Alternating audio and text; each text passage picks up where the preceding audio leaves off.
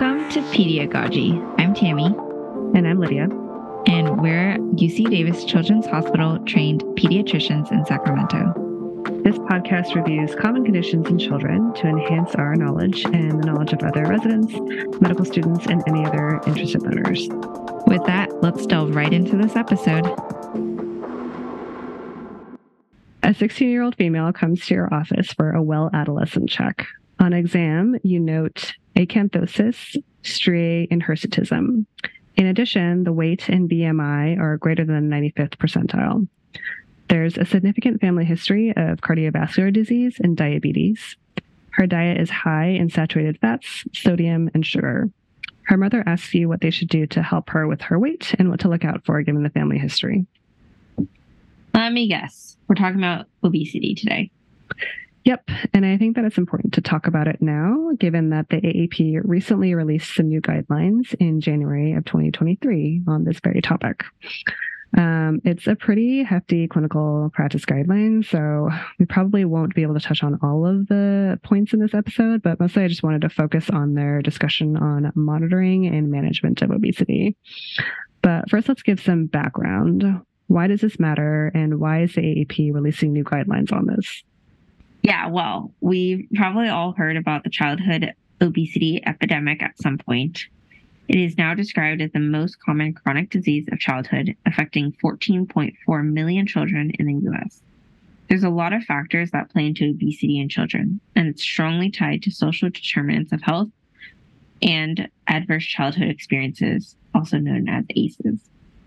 Patients who have health inequities and disparities, like lower socioeconomic status and lower education, also um, have a harder time with this. Yeah, and the prevalence has almost quadrupled in recent years compared to the 1960s. And the COVID pandemic also didn't really help things either, as those numbers nearly doubled pre versus post pandemic. Yeah, I won't um, say how it affected me either. um, there's also an increased risk of poor health outcomes with obesity, such as eating disorders and avoidance of healthcare, not to mention the comorbidities associated with obesity, which we'll talk about. Yeah, so the guidelines spend a lot of time talking about ACEs or adverse childhood experiences, which I think is a really good topic that deserves its own episode. But for now, we'll just kind of focus on the obesity management. But before we do that, Tammy, do you want to give us some definitions of obesity to help guide us? Yeah. So in pediatrics, we generally use growth curves and percentiles to look at weight. So obesity is defined in terms of percentiles of weight or BMI. Overweight means the 85th to 94th percentile for weight for age, and obesity is the 95th percentile of weight or greater. You can further break down obesity into class 1, class 2, and class 3 to stage the severity. Class 1 is up to 120% of the 95th percentile. Class 2 is 120 to 139% of the 95th percentile for weight. Or they add in another thing, a BMI of 35 to 39, whichever is actually lower based on the age and sex. Once you're in class 2, it's a severe category. Class 3 is 140% of the 95th percentile or greater, or again, based on BMI of 40 or greater and that's whichever is lower based on your age or sex. Great. Um, and I think it's important to note that the BMI is really just an approximation of body mass and fat content. In order to really truly assess body fat content, you need to use something called X ray absorptiometry as the gold standard, but that's not really the most cost effective tool. So BMI is just a nice, simple estimate. So if we have a child with obesity, what kinds of things should we be assessing for?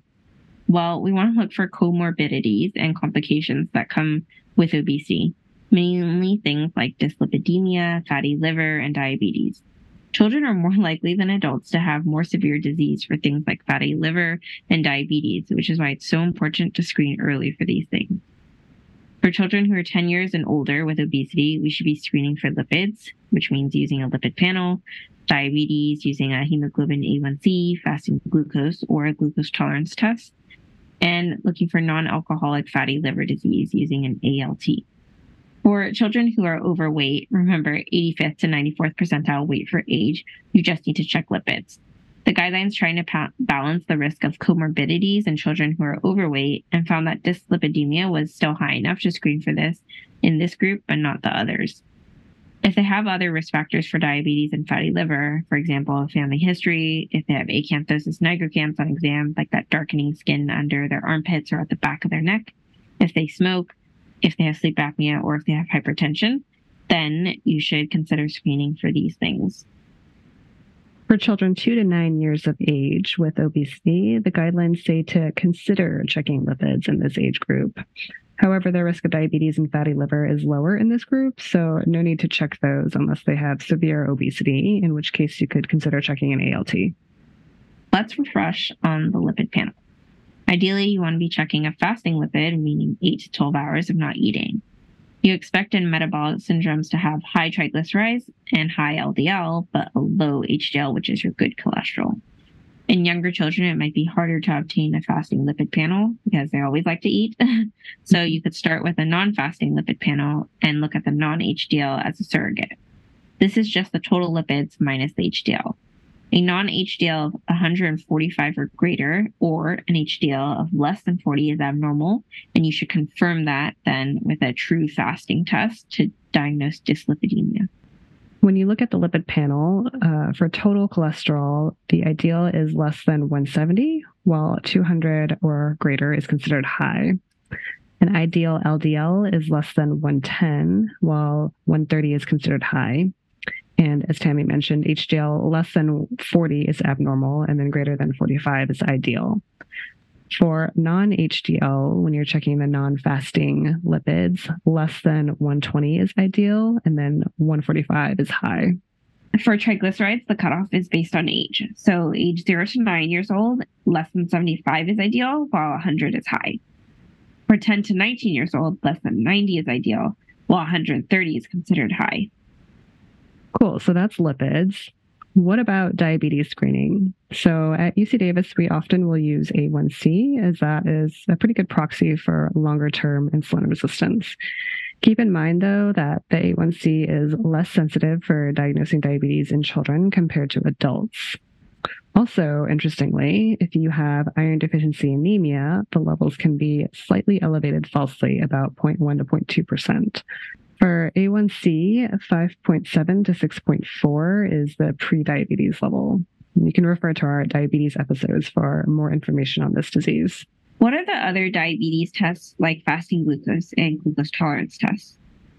Yeah, so glucose tolerance test is great because it can also identify patients with dyslipidemia, but it's pretty hard to do. First of all, it takes a really long time, and then you have to drink this glucose solution, which apparently doesn't taste so great even for the adults, um, much less with our children. So good luck with that one. Fasting glucose is better, but isn't as good at identifying patients with prediabetes. Yeah. And if you do decide to go with those tests for fasting glucose, you want 100 to 125 to diagnose them with prediabetes. And then, in contrast, for the glucose tolerance test at two hours, 140 to 199, so higher, will be counted as prediabetes. Any random glucose level of 200 or greater, though, is in the diabetic range. Okay, so let's move on to fatty liver disease. ALT is a more specific test for this than AST, which is why they recommend using this test. And a higher ALT level correlates with more severe disease. However, a normal ALT doesn't necessarily preclude the presence of disease. They also say to check for high blood pressure starting at three years of age in children who are overweight or obese. There's what's called diurnal variation with blood pressure, particularly with obesity where you can have low blood pressures actually at nighttime, which leads to poor perfusion and, and organ damage. And that also can contribute to complications related to high blood pressure. Yeah, let's really quickly review the thresholds for hypertension. So remember that for children 13 years and older, the cutoffs are the same as adults. Uh, 120 to over 80 is normal. Elevated is 121 to 129 over 80. And then hypertension is 130 and above. Stage one hypertension is 130 to 139 systolic or 80 to 89 diastolic. And then stage two is 140 over 90 or greater. Yeah, so that's the easy one to remember. For the kids under Yeah. 13, it's based on blood pressure percentiles by age and length. So, or their height. So, elevated blood pressure would be the 90 to 95th percentile. Stage one is 95th to 95th percentile plus 12. And stage two is greater than 95th percentile plus 12. Which I guess sounds easy when, when I say it like that, but then you have to look up everyone's percentiles based on their age and like Yeah. So that's when it gets confusing. Remember that you need three separate readings on different occasions to truly diagnose high blood pressure or hypertension. And we'll actually talk more about hypertension in a future episode. It seems like the new guidelines recommend a little bit of an earlier screening than what most of us were doing previously. I remember being taught to start screening children with overweight and obesity for metabolic syndrome around 9 to 11 years of age. But in some ways, the new guidelines are also a little bit more judicious in terms of what to screen for and which groups to screen. Yeah, exactly. I think there may be concerns with regards to overscreening children, but just based on personal experience, I don't think we do that good of a job for screening for metabolic disease in children in general, anyway. So, we talked a lot about screening and evaluation of patients with obesity. How do we treat them, and when should we treat children with obesity? First line therapy is pretty much what you would expect, which is lifestyle modification, i.e., diet and exercise.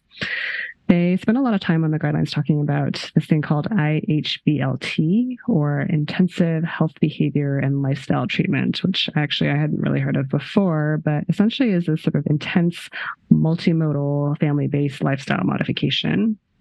It seems like the most effective uh, mode of therapy for this is 26 or more hours over a three to 12 month period, done face to face, family based, and has multiple components. So, including things like aerobic as well as non aerobic exercise.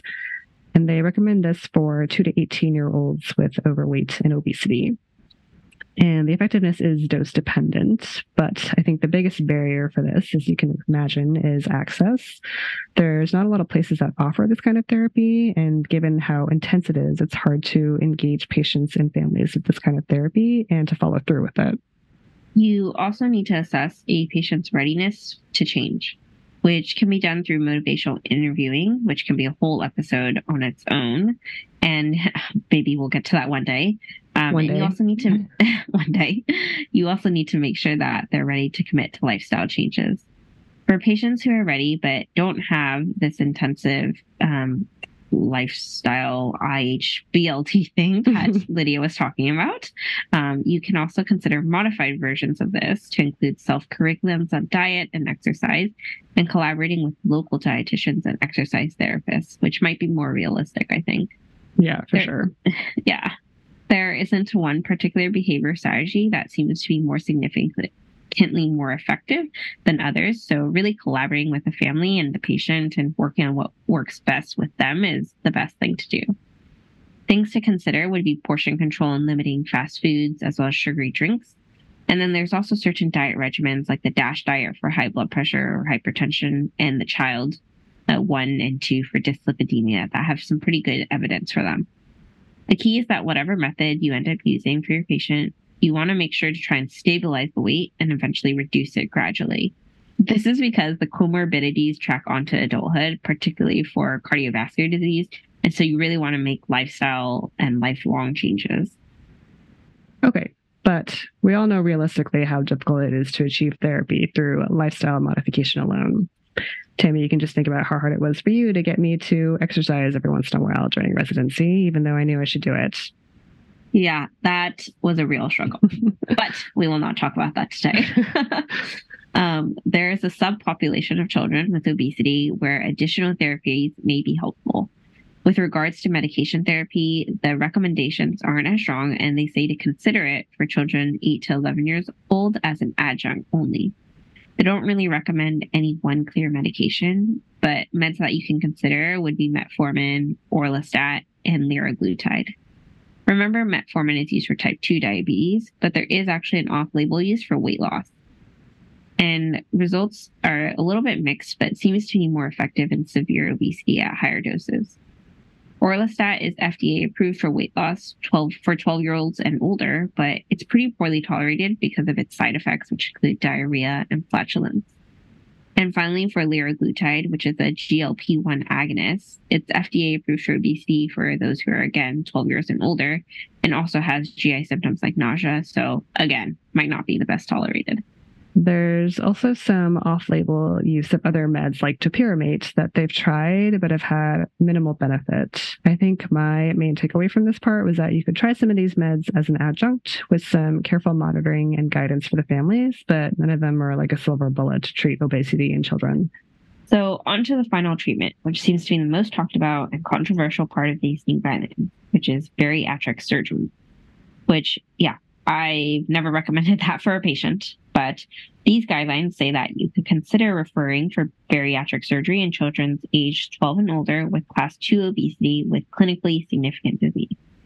What does that mean? Well, if they have comorbidities associated with obesity, then it's clinically significant, like diabetes, idiopathic intracranial hypertension or pseudotumor cerebri, fatty liver, skiffy. I do know that one. Slipped capital femoral epiphysis, um, GERD, reflux, uh, sleep apnea, high blood pressure, hypertension, and dyslipidemia.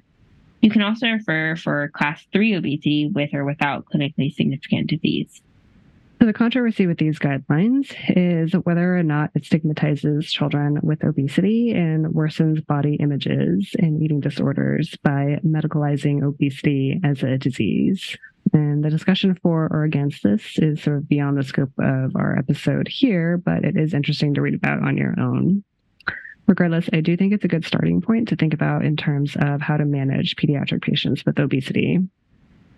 Yeah. So to summarize, children 10 years and older with obesity, you should check a lipid panel, a hemoglobin A1C, and an ALT. If they're 10 years and older who are overweight, you can just check a lipid panel and then think about checking the other labs if they have risk factors for those. For children who are less than 10 uh, who have obesity, you also would just check a lipid panel. And you can think about checking an ALT if they have severe obesity in this age range. For treatment, the mainstay is really lifestyle modification, but there are medications that you can consider as well as bariatric surgery for a select few patients. That's all for this episode. You can find additional information in the podcast description and our social media resources. Please rate and subscribe to our podcast and follow us on Twitter at PediaGogyPod. That's P E D I A G O G Y P O D. Special thanks to Orlando Magana at OM Audio Productions for music composition and Dr. Su Ting Li and Dr. Lena Vanderlis for mentorship.